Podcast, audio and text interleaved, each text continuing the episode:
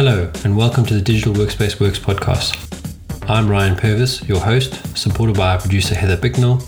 In this series, you'll hear stories and opinions from experts in the field, stories from the front lines, the problems they face and how they solved them, the areas they focused on from technology, people and processes to the approaches they took that will help you to get to the grips with the digital workspace inner workings.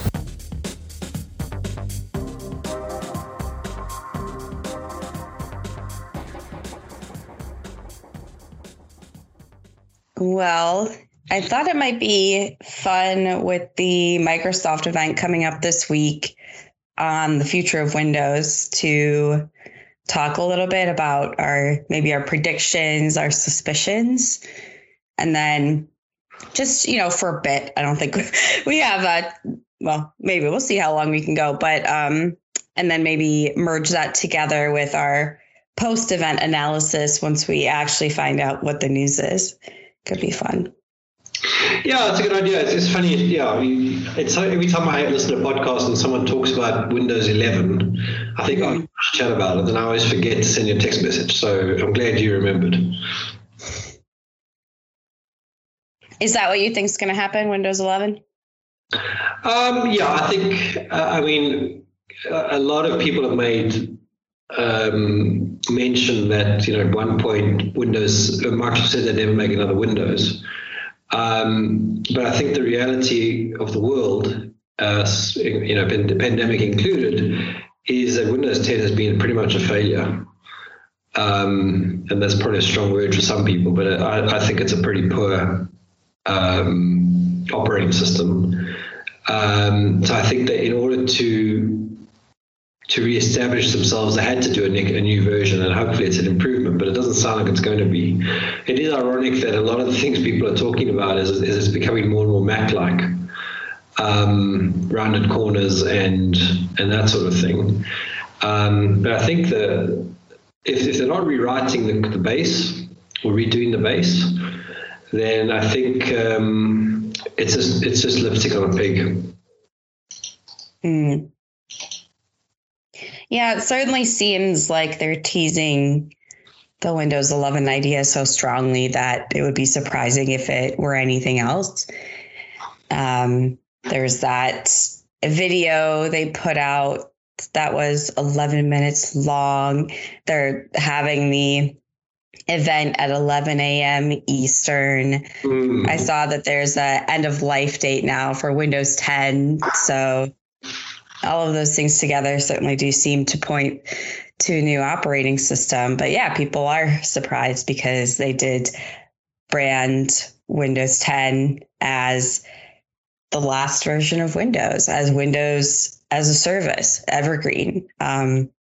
This is it. So we're just going to update this. But, as you mentioned, there's been a lot of frustration with aspects of Windows 10. I think a lot of it on the IT side has been the frequency of the updates and just kind of keeping up with, rolling those updates in, kind of looking at, did it break anything? And having to sort of make that more of a continual management process versus like a longer, having more time in between. Yeah. How is managing Windows 10 better for you? Well, so the last big organization I worked in was still on Windows 7. Mm. And I remember speaking to the CIO at the time and asking him, do you think we'll ever go Windows 10? And he kind of gave me the look like, I don't actually ever think we will.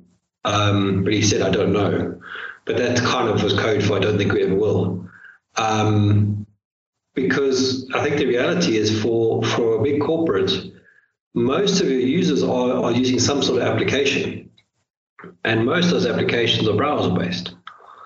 So as long as you've got a stable OS that can supply the browser, you don't necessarily need to have a Windows device. Now, that's not to say you don't need something that can provide the Office tools. And I think the Office tools are great tools.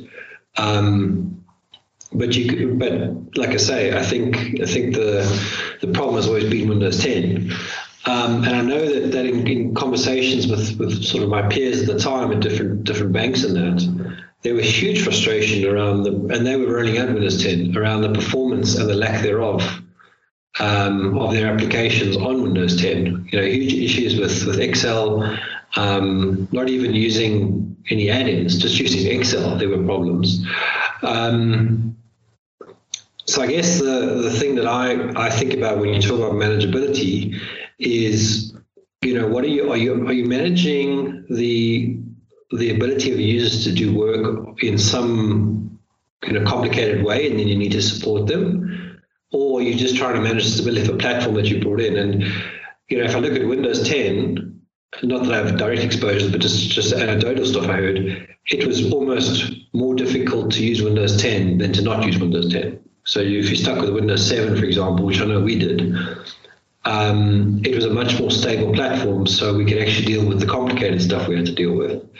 Whereas the other guys that were suffering through Windows 10 were suffering with the basics. And that was always a concern for us. The other thing that I found interesting, and I remember sitting in someone presented their approach, the sort of ring approaches.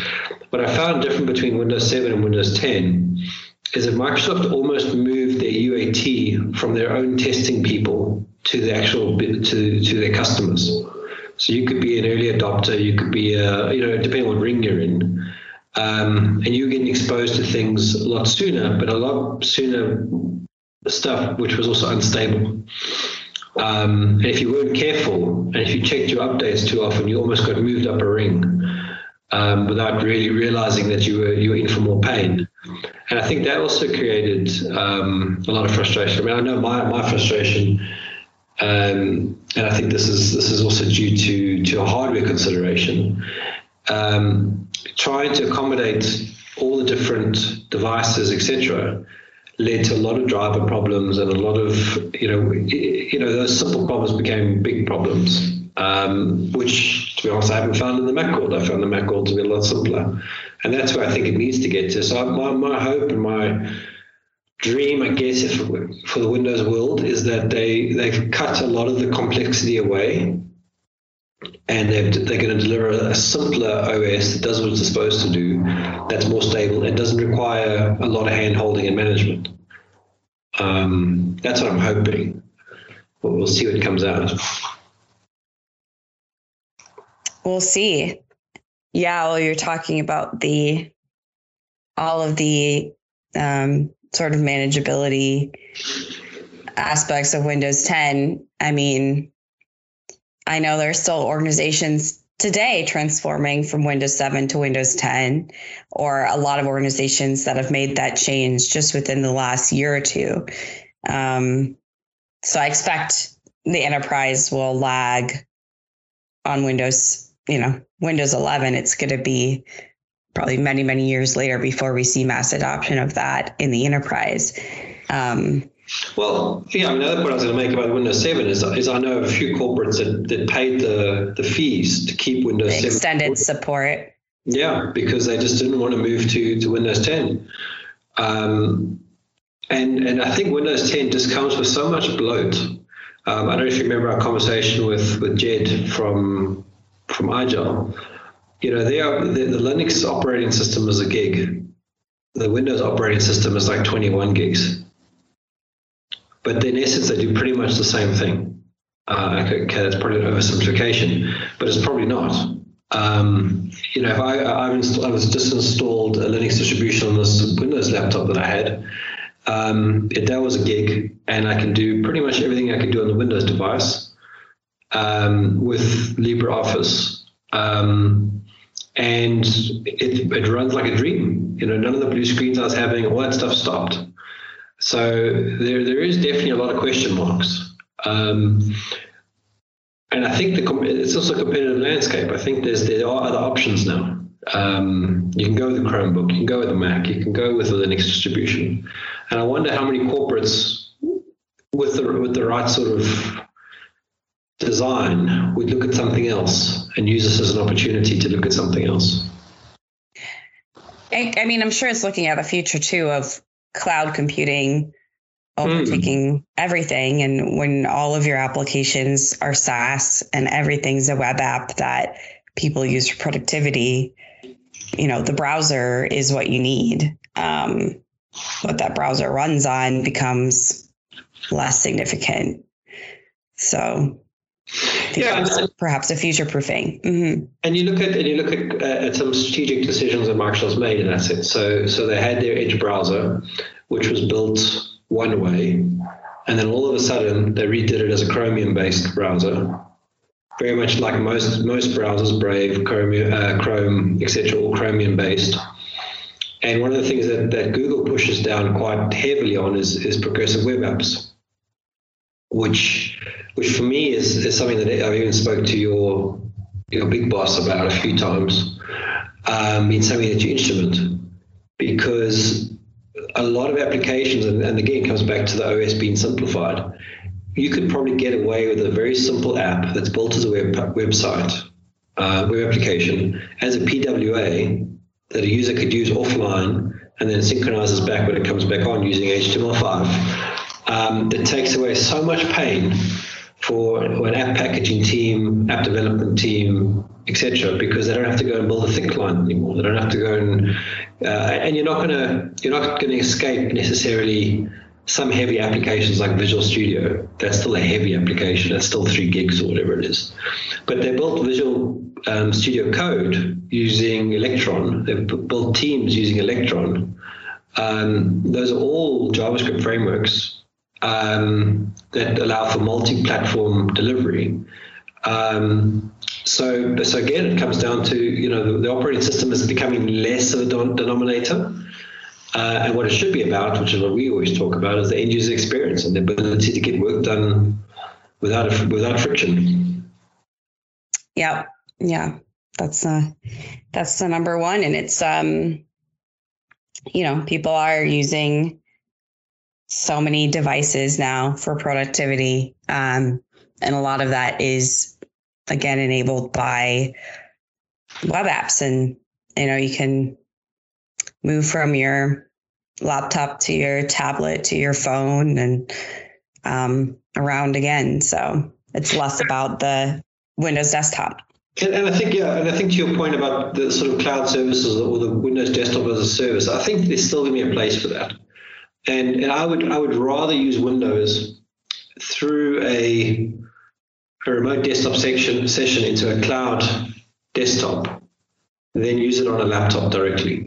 And it might sound counterintuitive, but I would believe that if it's in Windows Virtual Desktop, or what do they call it now? Is it Azure? It's Azure. Azure Virtual Desktop, AVD. If it's in there, then I would believe that it's a much more stable build. It's got, it's been put together properly. And all those hardware variables that cause so much pain are basically cut out. Then it would make sense. And I think the other thing, which I've been playing a bit with this week, is we're doing a webinar on the 14th of July on robotic process automation. A lot of that stuff is going to play its part, where, as you say, you're on your phone, you do something, then you go to your desktop to do something, then you go to your tablet to do something.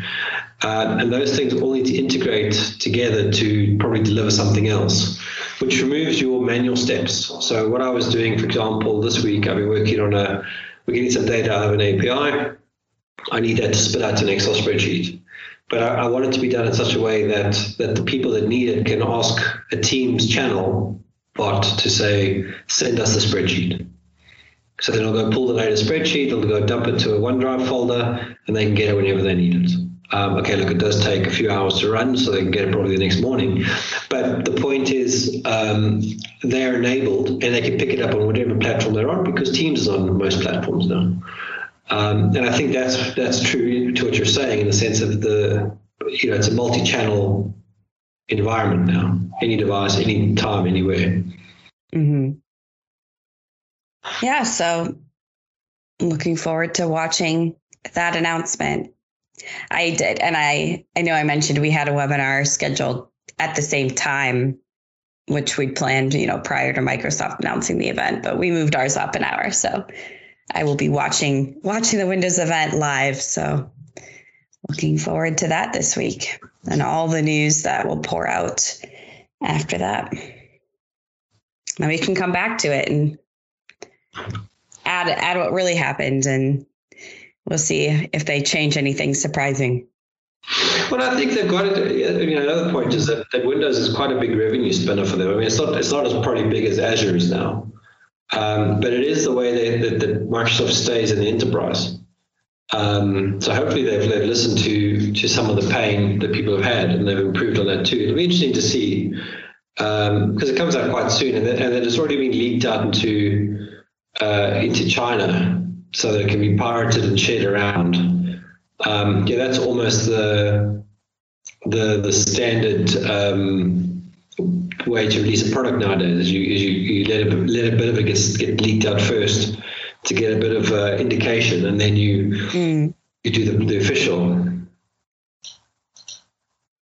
I hadn't seen that. I saw some images.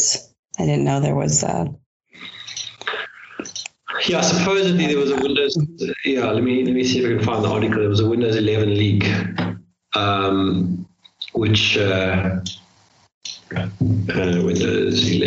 leak China. Was it China? Could be. Yeah. So it's 6 days ago. You can see it on The Verge, and it was first published on a Chinese site called Baidu. They've censored the start menu, so that now opens up in the middle of the screen. Here's the 11-minute video on this link, so we can share the link, and you can always roll it back. So it looks like Windows 10, to be honest, with a little bit of facelift. So. Yeah, I'd seen that, the centered start menu, but the ability to easily revert that if you don't want to change. Yeah, the other thing that they've never really gotten clear is the store, the Windows Store, because you have your Windows Store, which is like your public stuff, and then I know as a company we've got an application store as well, and now there's mention of an Android store as well inside there to run Android apps. But I haven't really understood how that's all going to work. So that'd be interesting to see as well. Lots of questions, not many answers at this point. Yeah. Would you, if it came out now, would you upgrade? Well, I only use Windows at work. So if I had the option to be in the first ring or whatnot of test systems, for that, I probably would, just to see what it's all about. I haven't had the best luck with Windows 10, so I'm not really, I've already, I guess, experienced the pain from a stability perspective on 10. So I'd almost rather try 11 than go through another Windows 10 update. Actually, I was going to edit last night, and a Windows update had, I couldn't launch my editing software. So I had to kind of troubleshoot that and look into the issue, which was related to a Windows update. So experienced that in a few hours ago. So still keenly aware of that pain. Yeah, what I found frustrating about it is that I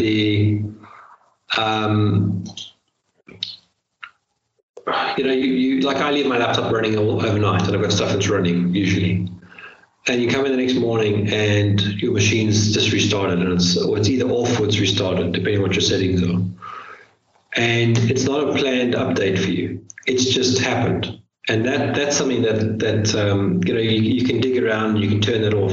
But that's like the worst user experience you could have, because imagine you had, Excel spreadsheets open, PowerPoints, whatever it is that you hadn't necessarily saved, or you'd saved, but for some reason it didn't save the latest changes, or it corrupted it because it restarted while you were busy working on it. And there's no sort of accountability on that, which I always find frustrating. Look, not to say that Apple would do anything either, but it just, I don't have that problem with my Apple devices. They stay on all the time until you restart them.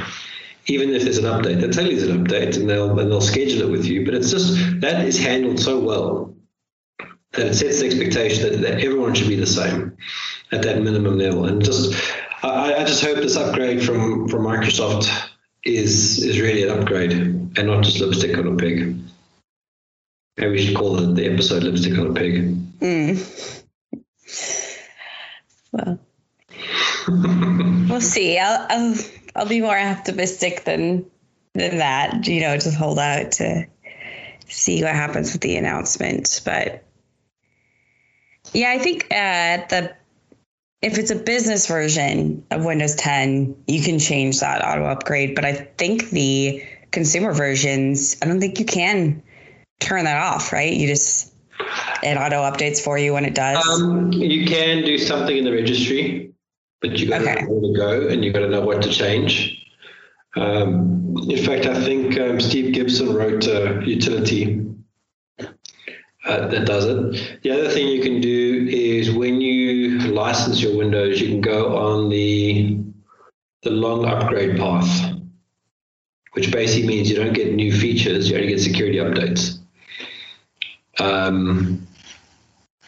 I don't know how effective that is. Yeah, I think it's almost the less is more for me with Windows. They need to do less things well and do more things badly. Well, hopefully the next Windows is a good one. So. Sorry, no, you're being very positive. I mean, very negative.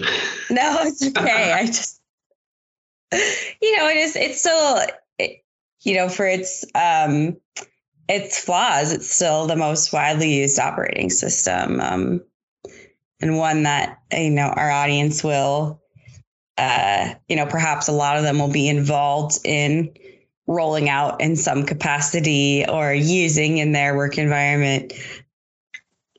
So, and, you know, I'll probably have to use it. So I guess I want to be optimistic as a user that it'll be a good experience. Look, I'm in the same boat. You see, unfortunately, I'm one of two users that uses Mac in the whole business. So everyone else uses Windows. So I have no choice but to run a Windows device. So I know all the, you know, if anything goes wrong, I know exactly how it feels. So unfortunately, I'm not completely divorced from it. But that's why I hope there's been a level of listening to the customer as opposed to doing what they want. And that's probably the problem with, you see, I mean, I should probably say this in another way. Microsoft's got some great stuff. I mean, I think Azure works really well. There's some really good things inside Azure that we use all the time, which, you know, are great and very impressive.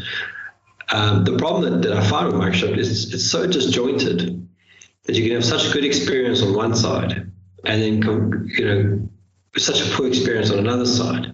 And there's almost no one pulling that all together to give the ultimate, you know, seamless experience. And maybe that's because they're trying to do too much, as I said. Whereas you look at the sort of Apple world, they only do what they do. You know, they haven't launched a new product really in a long time. I mean, everything is it's the same products over and over again. I mean, we're probably going to see in the future some sort of eyewear or some other wearable that'll naturally be the next product, but it'll just fit into all the other products. It won't be a completely, you know, you're not going to go see them build a whole cloud business to operate. They focus on their consumer / enterprise hardware, etc., for the customer. Going back to Microsoft, you know, they've got Azure, which is really, you know, a strong offering. They've got the Windows world, they've got the Xbox world, they've got there's another business line, I can't think of it, I don't know what it is. But all those things are very different businesses that are, they've got the hardware business with Surface. All of those are, they should be complementary, they should all tie together, but it doesn't feel like anyone's actually tying them together. Which is my observation, at least. Maybe we can tie up on this subject, but I don't know if you saw the next Mac OS version that will be coming out will have some features that you only get if you have the hardware with an M1 chip. Had you seen that? No, I hadn't seen that. Let me see. That's all I know about it. I don't know if it's kind of been revealed yet what features won't be supported for other hardware, but I thought that kind of piqued my interest because I do have Apple devices without that chip. And I was like, oh, how long until I get aged out because of that? That's kind of a new thing. Yeah, look, I think that's going to be quick. Mm-hmm. So I don't know how old your machines are, but when the budget allows, I would be trading in and moving on. Purely because I would expect that all their new stuff, I mean, even the iPads and all that stuff, I think those would also switch to an M1 of some sort. But again, it sets it up for a whole lot of new things that are useful as opposed to, not useful, which is a really great way of saying it. But, every time there's been a major update, you've ended up with more power, more stuff you could do, and being able to do it. Whereas, and with the investment, sure, but you can still operate. I mean, I know guys that are losing iPad 1s, albeit very badly and very slowly, but they, for reading books and what they and browsing the web, it still works. It's only when you want to do the more interesting stuff, like using handoff, or like I write something on my iPad and it appears on my screen on my Mac. You need the new chips for that. Thankfully, none of my devices are new, so I'm sure there are people out there who, bought newer hardware not too long ago and will have sort of a harder time with being aged out as fast. But I really wanted to buy a Mac last year. And I thankfully heard the rumors of the M1 chip, and I waited, and we just got a good deal here, so I did it. But the things that I'm looking at now, which is why I think it's going to be useful to get the newest hardware. And I mean, my iPad Pro, I'll give another 2 years before I probably replace that. Although, having now used it as a sidecar screen, so I've now had my Mac and I've had my iPad next to each other and I've worked between the two. I would probably go for a bigger screen next time because it actually worked really well. But I would see the new chip, the M1 chip, being the base for more machine learning, more voice recognition, more those sort of applications, which is really useful stuff when you talk about edge computing. So being able to interact with your device, to write emails using dictation. You can do that now, but it's not great. But I would think with the better chips that they got and some of the stuff they've been saying here around their voice and video analysis, they'll get better, which will open the door to more smart things. So back to the integration of services, controlling your house, being able to work more efficiently. So that's interesting stuff, but I think that's very early days still. I mean, even, we're talking probably 2 years from now, you'll see real benefit to that. The other thing which I found interesting when you mentioned the new OS is they're bringing shortcuts to the Mac OS. Now, that's predominantly been only on the tablet and iPhone. But that's pretty useful stuff. I mean, being able to write little shortcuts that, automate stuff in your desktop. I think that's also quite a big thing, and that doesn't exist in the Microsoft world at all, really. You've got Power Automate and Power Automate Desktop, but those are very techie kind of tools. To write a simple shortcut to move a file from here to here every time it happens, that almost is too complicated. It's almost too simple to use the tools for, but it's too complicated to actually deliver in the tools, if that makes sense. Mm. Yeah, I think that's, one of Apple's strengths is that they make some complex things easier for the masses, and maybe they're not as customizable, or they have a limitation that, if you did it in Windows, you wouldn't have, but they're easier to adopt. Yeah, so it's going to be interesting to watch how this all develops over the next couple of months. Yeah, well, we can touch base later this week after the announcement and see how right we were or wrong we were. I don't know if you saw the article I sent you this morning about Nuance. That Microsoft, no, I didn't. Microsoft's finally completed their deal to buy Nuance. The Nuance is the holding company for Dragon Speak. So this is another one where obviously natural language processing is the big nut to crack at the moment. If you can figure out how to turn people's voice into actionable data, that drives a whole lot of things. And Nuance really specialized in the healthcare space. So, doctors doing their dictation when they're doing surgeries or patient activities. But they also built a healthcare cloud. So the article kind of mentioned that Microsoft was looking at buying them for two reasons. One was the natural language AI, and the other one is for what's in that healthcare cloud to strengthen the healthcare offering. Are the two things related, the NLP and the health cloud, or are they? Yeah, so what Nuance has been doing for years is they built Dragon Speak. So Dragon Speak is sure, that's probably the de facto dictation software. So if you want to just talk and make it right, Dragon Speak was the one.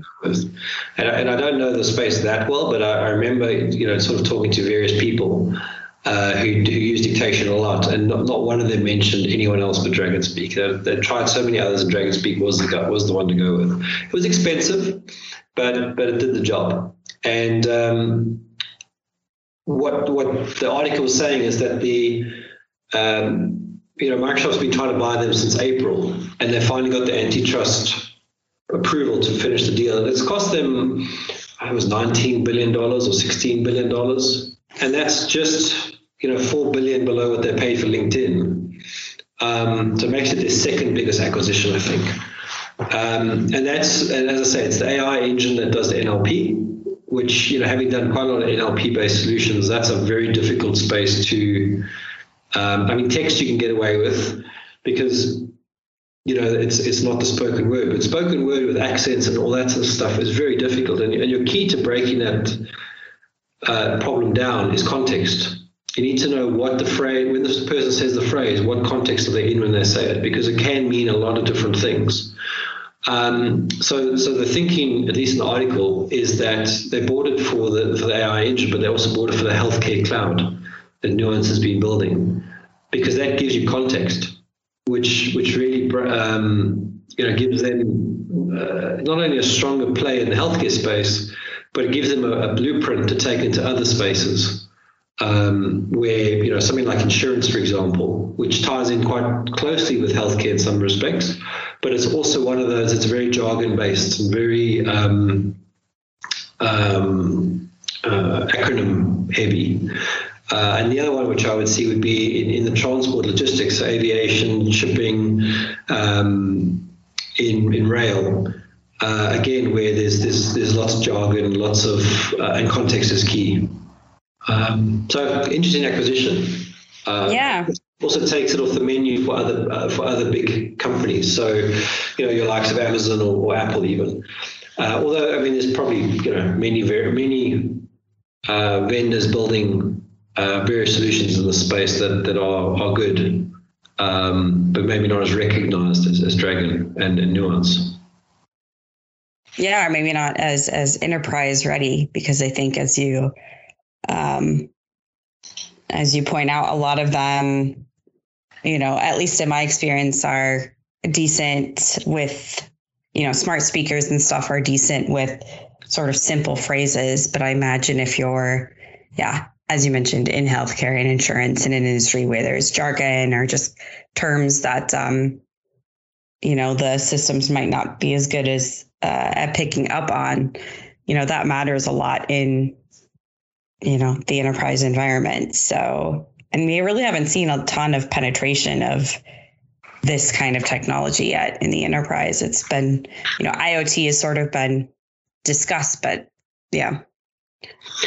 Yeah. So we were doing some stuff, many years ago, probably talking 2012, 2013, with using voice biometrics to identify call in from a user. And I've just done something now with a health provider where they're using it to validate that the claimant calling in is who they say they are. So you can set it up, you know, whatever it is. And you do see it in the banks where it's a way of authorizing that you are who you say you are. But that's pretty much where it's limited at this point, and it's really saying, my name's Ryan and this is my password, is the phrase, and that gets you in. There's nothing else to it. The next step is that you basically phone in and say, I'm calling in to do an authorization for a tooth implant. I'd like to have it done at so-and-so hospital by so-and-so doctor. Can you confirm authorization, please, and any conditions? Just a whole blurb of sentence or sentences.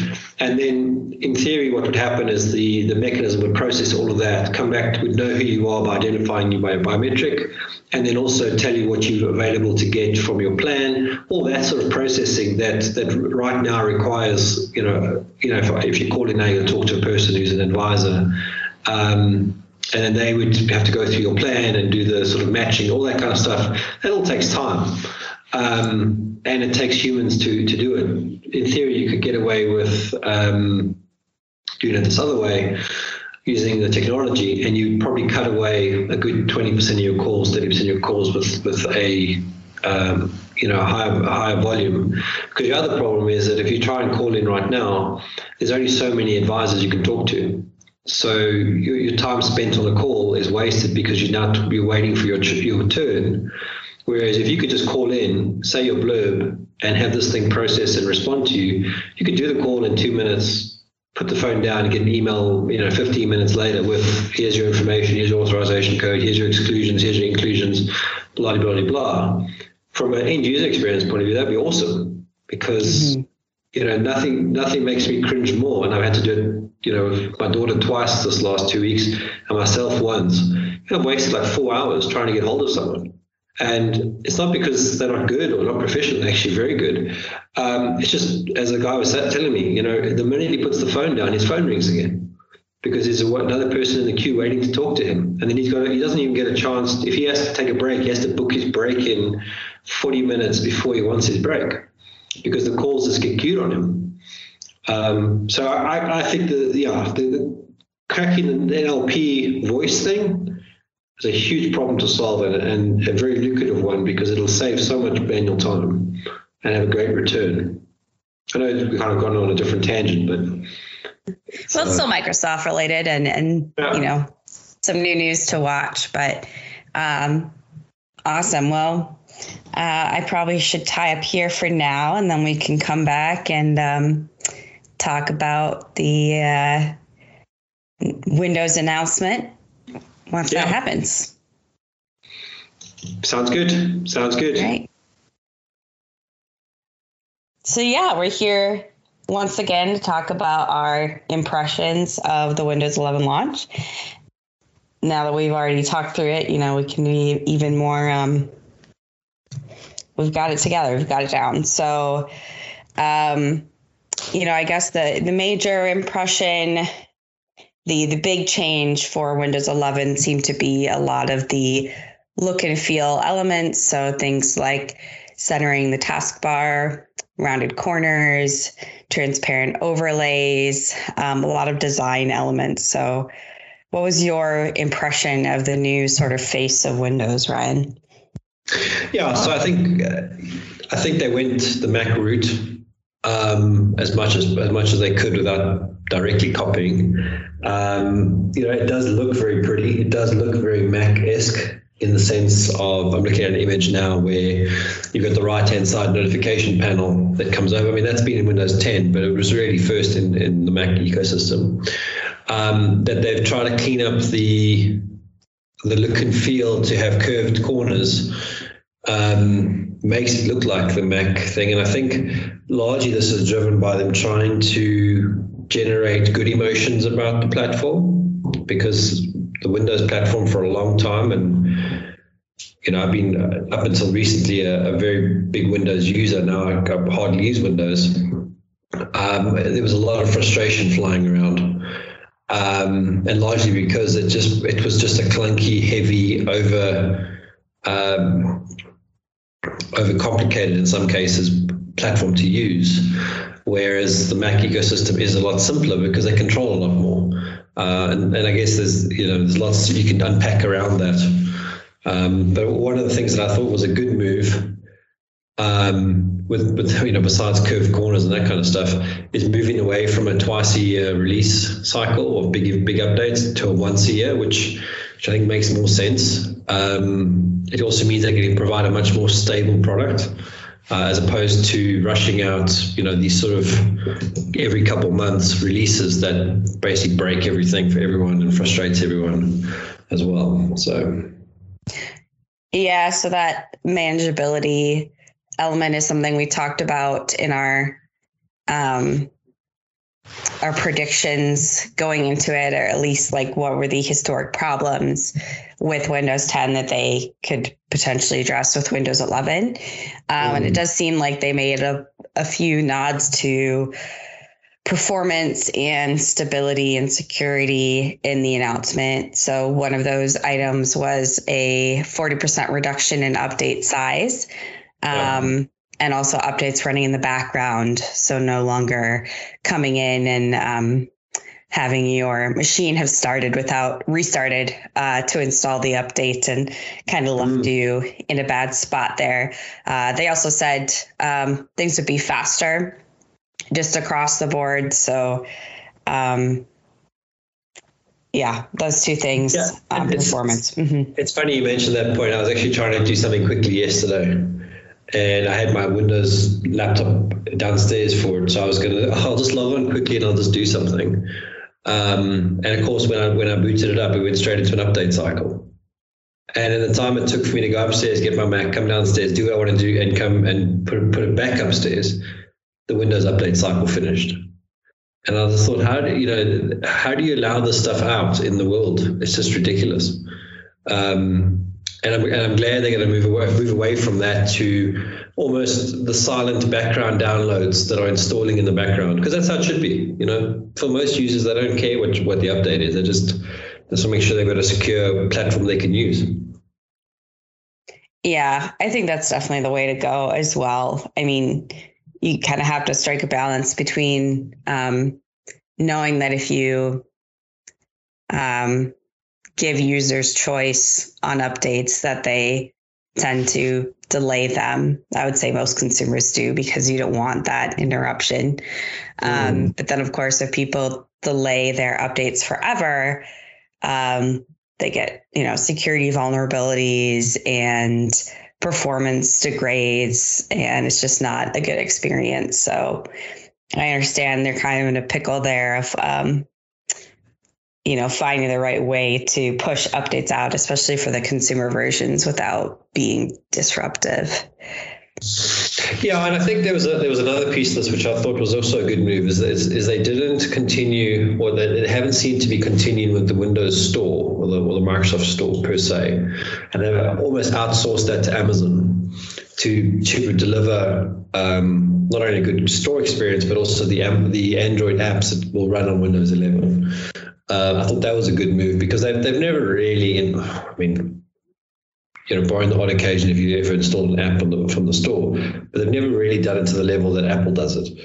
And the only other store that really competes with Apple is the Amazon store. I don't use Android at all, so I don't know what the Google Play store is like. But I use Amazon, and that's a pretty good store. So. Yeah, I was going to ask, even though I know you're an iPhone user, let's say you were an Android user, or you're counseling one, or just thinking about it. What phone apps do you envision you'd want to use, on your desktop? Well, it's funny. I'm going through that experience now anyway. Because with the M1 chip, you can now run iPad apps and Android and iPhone apps on your desktop. And I can honestly say there isn't one that I would use because usually if the app exists, on a phone, you'd want to work on a website, because the real benefit of having a native app is that it's going to be doing something that's native on the phone. It's going to have a, well, this is my opinion at least, it's going to have the GPS coordinates, it's going to have, well, you know, GPS capabilities at least, it's going to have the gyro capabilities, all that sort of stuff. Other than that, it's going to be some sort of information management app.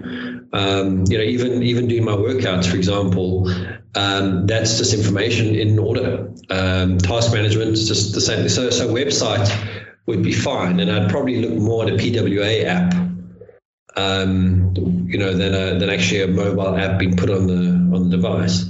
And if I think about some of the applications that I do use that are multi-platform, in the sense that they have a tablet, they have a phone, and they have a desktop app, they are designed that way. So my journaling tool, which is called Day One, my writing app, which is Scrivener, those have specific apps for each platform. Maybe over time it becomes easier for developers just to build one app and have it delivered in the different places. But I still think you have to have some level of control on what's going to be on the UI. So I still think you have to build the UI. So I think in a push, like an urgent situation, like you break your phone and you can't see the screen, then you might want to deploy an Android app to your laptop to do something. Or as an interim, like Scrivener, for example, that's a writing app. You know, potentially you could use the mobile version of that on your laptop while you wait for them to build the native one. I personally don't see the value, but someone must have done some research that said there was value in it.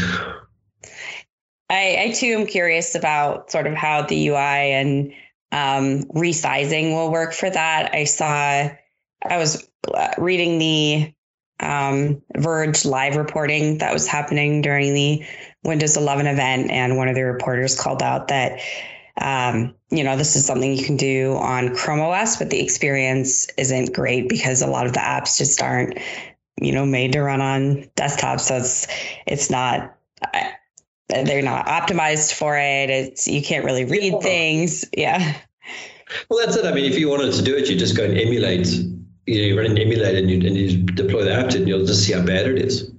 Because the app, I mean, if it's an app for your phone, it's designed for use with your thumbs, which is a completely different experience to having a keyboard and a mouse, and even a touchscreen if you've got a touchscreen to work with.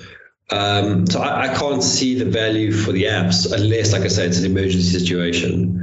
However, if you're deploying to one app store and the app store is containing the three different faces or UIs, yeah, that would make sense. And there's one delivery mechanism. That would make sense to me. I saw a lot of people excited about it, and I wonder if it was more from the developer side of, yes, we can, you know, there's less need to develop for all those different platforms. I mean, we're going a little bit off Windows 11 at this stage, but I'm looking at a new framework, or say new, it's been around for a little bit, called Flutter, which has got the ability to write once, deploy on any platform. But you still have to build, I still think you have to build the screens per platform, but at least your core libraries or your core development code is centralized and common across. But, you know, I remember when Xamarin was being put together, when Xamarin was bought by Microsoft, and that was one of the first sort of multi-platform, multi-delivery things. There were still guys that were saying that, yes, it might cut down your dev time because you can share the code between Android and iOS, but you're also sharing a whole bunch of stuff you don't need to share because you basically got common libraries that are just huge. And I'm talking huge in relative terms. Then if you just wrote the native app. So it's great if you want to do a prototype, but your production app would still be written in a native thing to get the best performance and reduce the size of the application, all that kind of stuff. So I still see, you know, problems in that space. One of the things that I did like about Windows 11, which I'm curious if it'll make it across to the Mac, is the incorporation of some of the Teams features. And I was chatting with Tom Arbuthnot by email, because he sent an email saying that Teams will be half the memory usage and half the resource usage. And I was asking him, do you think it'll get to the Mac? And he wasn't sure, because one of the reasons why Teams is so heavy is it's built in Electron. which is another framework. And that's where the memory utilization problem comes from. So now the new version, which is based on inside of Microsoft Edge, I think it's called Edge View, is much closer to Microsoft's control, so they can control the performance, which would be great, because if you can cut down the overhead of Teams, which we spend most of our lives in, it seems, that's great for experience, and that's what we want. That's one of the features I'm looking forward to as well, and something we hadn't really even touched on at all in our predictions. But I guess two things there. So also really excited to see the Teams client rebuilt, or however optimized on the new platform, so that it's not so memory hungry. And it was interesting reading Tom's article, because he was talking about how this is just a problem for sort of Chromium things in general, which makes sense. I mean, I use Chrome as my primary browser, that's super memory hungry. I use Teams all the time, so my memory is just constantly being crushed. And as you know, I have the software to be able to look and see what are the top things that are impacting my system. And I see Teams hogging memory all the time. So I am interested to watch that change and really see how big of a difference it makes. So I found switching from Chrome to Brave to be quite a good move from a performance point of view. Sorry, I've got a helicopter flying past.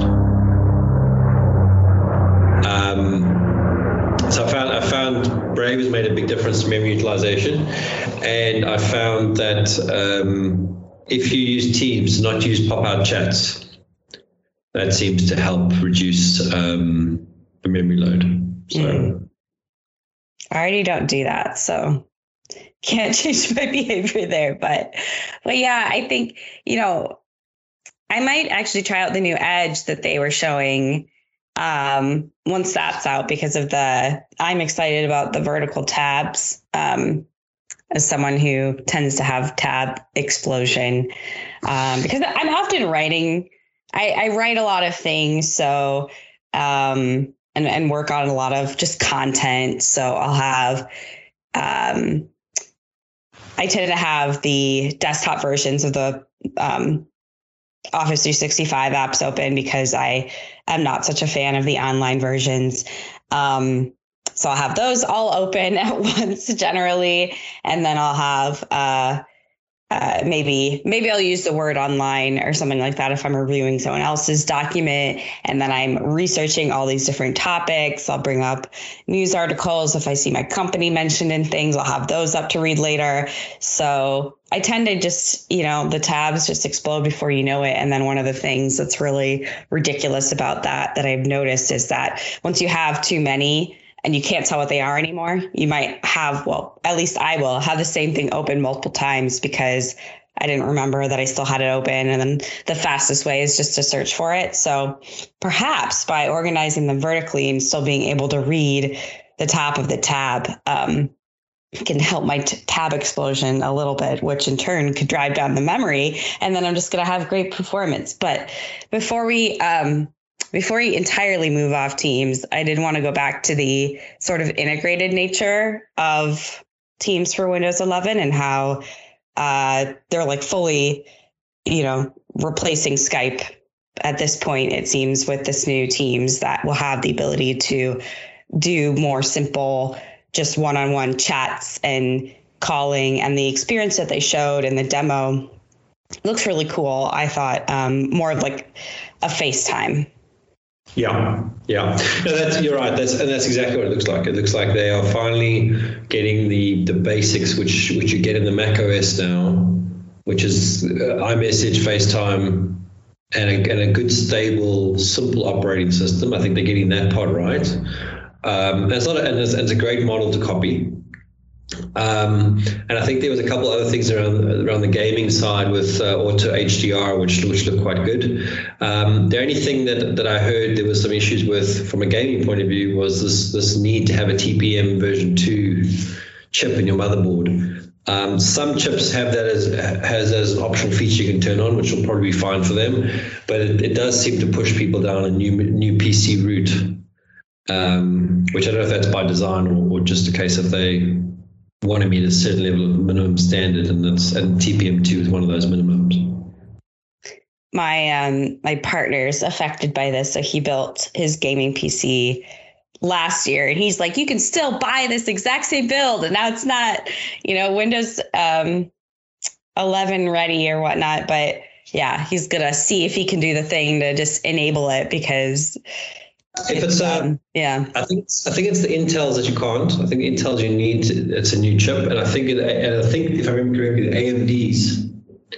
You can enable, it's called, it starts with an F. I think it's F TPM or something like that. And it's, yeah, I mean, I think that's going to be, I think the manufacturers of those motherboards will have to come up with something, some sort of firmware upgrade. Might be a software version of a TPM, but that might be the way to save those devices. Mm-hmm. Yeah, I think he has an Intel chip, so. A little out of luck there, perhaps. Yeah, I must admit, I haven't bought Intel for a long time. And one of the reasons has been they almost slow down on innovation.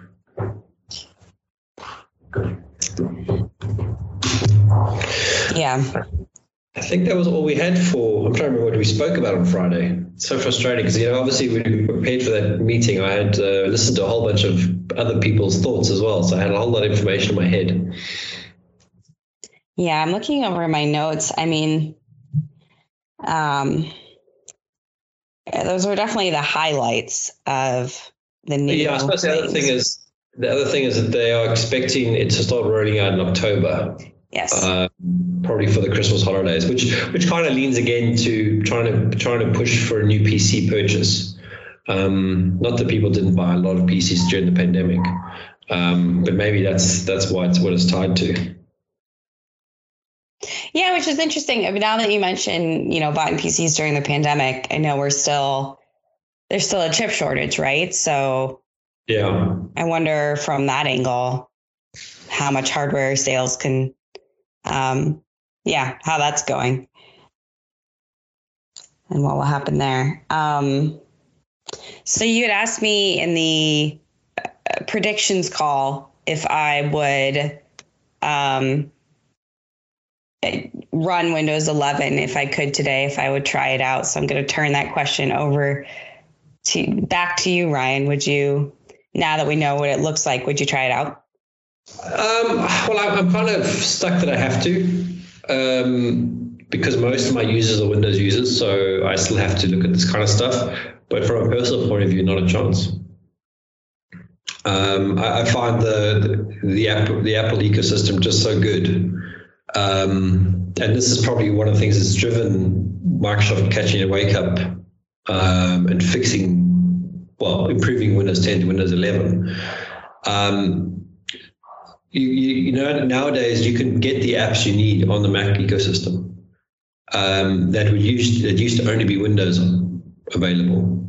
Now, that's not to say that I won't come across an app in the future that I'm going to be like, oh, damn, this is Microsoft Project that only works on a Windows device, or Microsoft Visio that only works, I can actually download that's on browser now as well. But that used to only work on Windows. And at least with the old Macs, you know, the Intel-based ones, you could do a dual boot and you could have a Windows build and you could do the stuff. You won't be able to do that now. If I had to have a Windows machine, it would be a hosted Windows machine. So, you know, we're looking quite heavily at Azure Virtual Desktop, finally. So that's what I would have, and I would only use it if I had to, like some specific thing. And there are tools like SQL client tools that are quite, you know, that's quite a good experience to work in. But other than that, the cons are just greater than the pros of staying on in a Mac. So it might be pretty, but it's still lipstick on a pig. Gotta bring it back to that. That'll be the third time that's in this episode. All right. Well, I think we've captured most of the interesting observations we had captured the first time around. Hopefully it was entertaining for folks, and you know, yeah, I'm excited to try it out, you know, especially the new teams. Really looking forward to seeing that experience. Yeah. You want to look, I mean, I think from a curiosity point of view, I'm definitely going to give it a look.